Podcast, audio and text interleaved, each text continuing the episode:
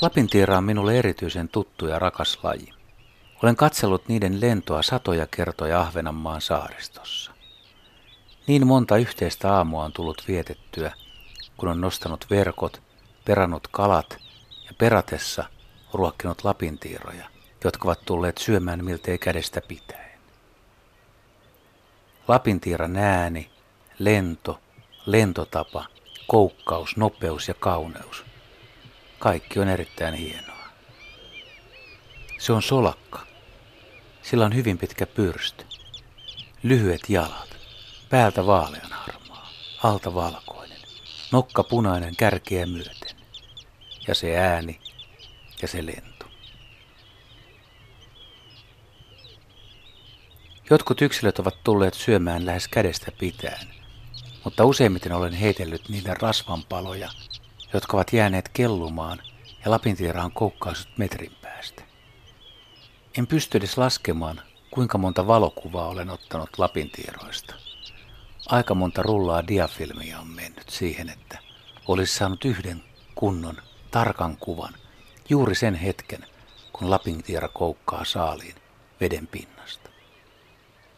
Muistoja on paljon muitakin. Aika monta kertaa Lapintiera on, kun olen soutanut pesäluodon ohi, niin käynyt kimppuun. Ensin ärhennellyt ja joskus tokkaissut vähän päähänkin. Mutta aina ilmoittanut tiukasti, että täällä pesin minä ja sinä soudat siellä. Ja niin on meikäläisen reitti mennyt vähän kauempaa. Lapintieran pesä on pieni syvennys, kallio tai somerikko luodolla tai kasvimättäällä. Se ei tosiaan ole kovin kummoinen. Munia on yhdestä kolmeen. Imot hautovat kolmisen viikkoa ja ruokkivat poikasiaan jopa pari kuukautta. Sitten koittaa aika, että Lapintierat lähtevät. Se on oikeastaan aika haikea hetki saaristossa. Kun soutaa sen tutun kotiluodon ohitse, se on tyhjä. Lapintierat ovat jättäneet meidät, ja aika pitkäksi aikaa. Aika monta kertaa on arvuuteltu, että kuinka pitkään Lapintiera lentää muuttomatkallaan. Kuinka paljon se lentää vuoden aikana ja kuinka paljon se lentää koko elämässään.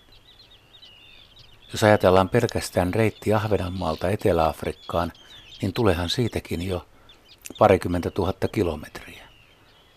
On siitä vähän suurempiakin tietoja. Lapintieran muuttomatkaksi on arvioitu tutkimusten mukaan parhaimmillaan noin 70 000 kilometriä, siis yhtenä vuonna.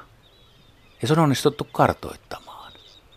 Grönlantilaiset linnut lähtevät pohjoiselta pallonpuoliskolta ja suuntaavat elosyyskuussa aivan uskomattoman pitkälle reissulle.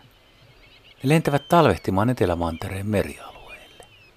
Ja kun muuttomatka ei ole suora, lintu tekee kahdeksikon muotoisen reitin liikkuessaan navalta navalle. Lapintiiraan kiirintettiin vähän yli gramman painava laite, joka kuvasi ja mittasi lintujen muuttomatkaa.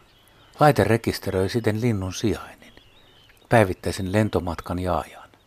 Ja kun linnut lähtivät muuttomatkalle Grönlannista, ne lensivät ensin Länsi-Eurooppaan ja Afrikan rannikkoa myöten, kunnes lähtivätkin ylittämään Atlanttia, saapuakseen Etelä-Amerikan rannikolle.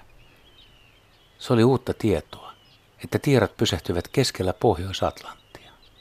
Siellä ne syövät eläinplanktonia ja kaloja, tankkasivat ja tankkaamisen jälkeen jatkoivat matkaa Etelämantereelle. Osa linnuista lensi suoraan Afrikan rannikkoa pitkin Antarktikselle, eikä lähtenyt ylittämään merta.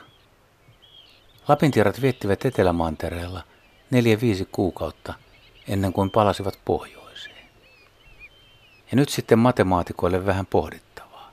Jos nyt lasketaan tuommoinen 70 000 kilometrin vuosittainen lento, ja lintu elää 20 vuotta, niin eikö siitä tule jo aika paljon?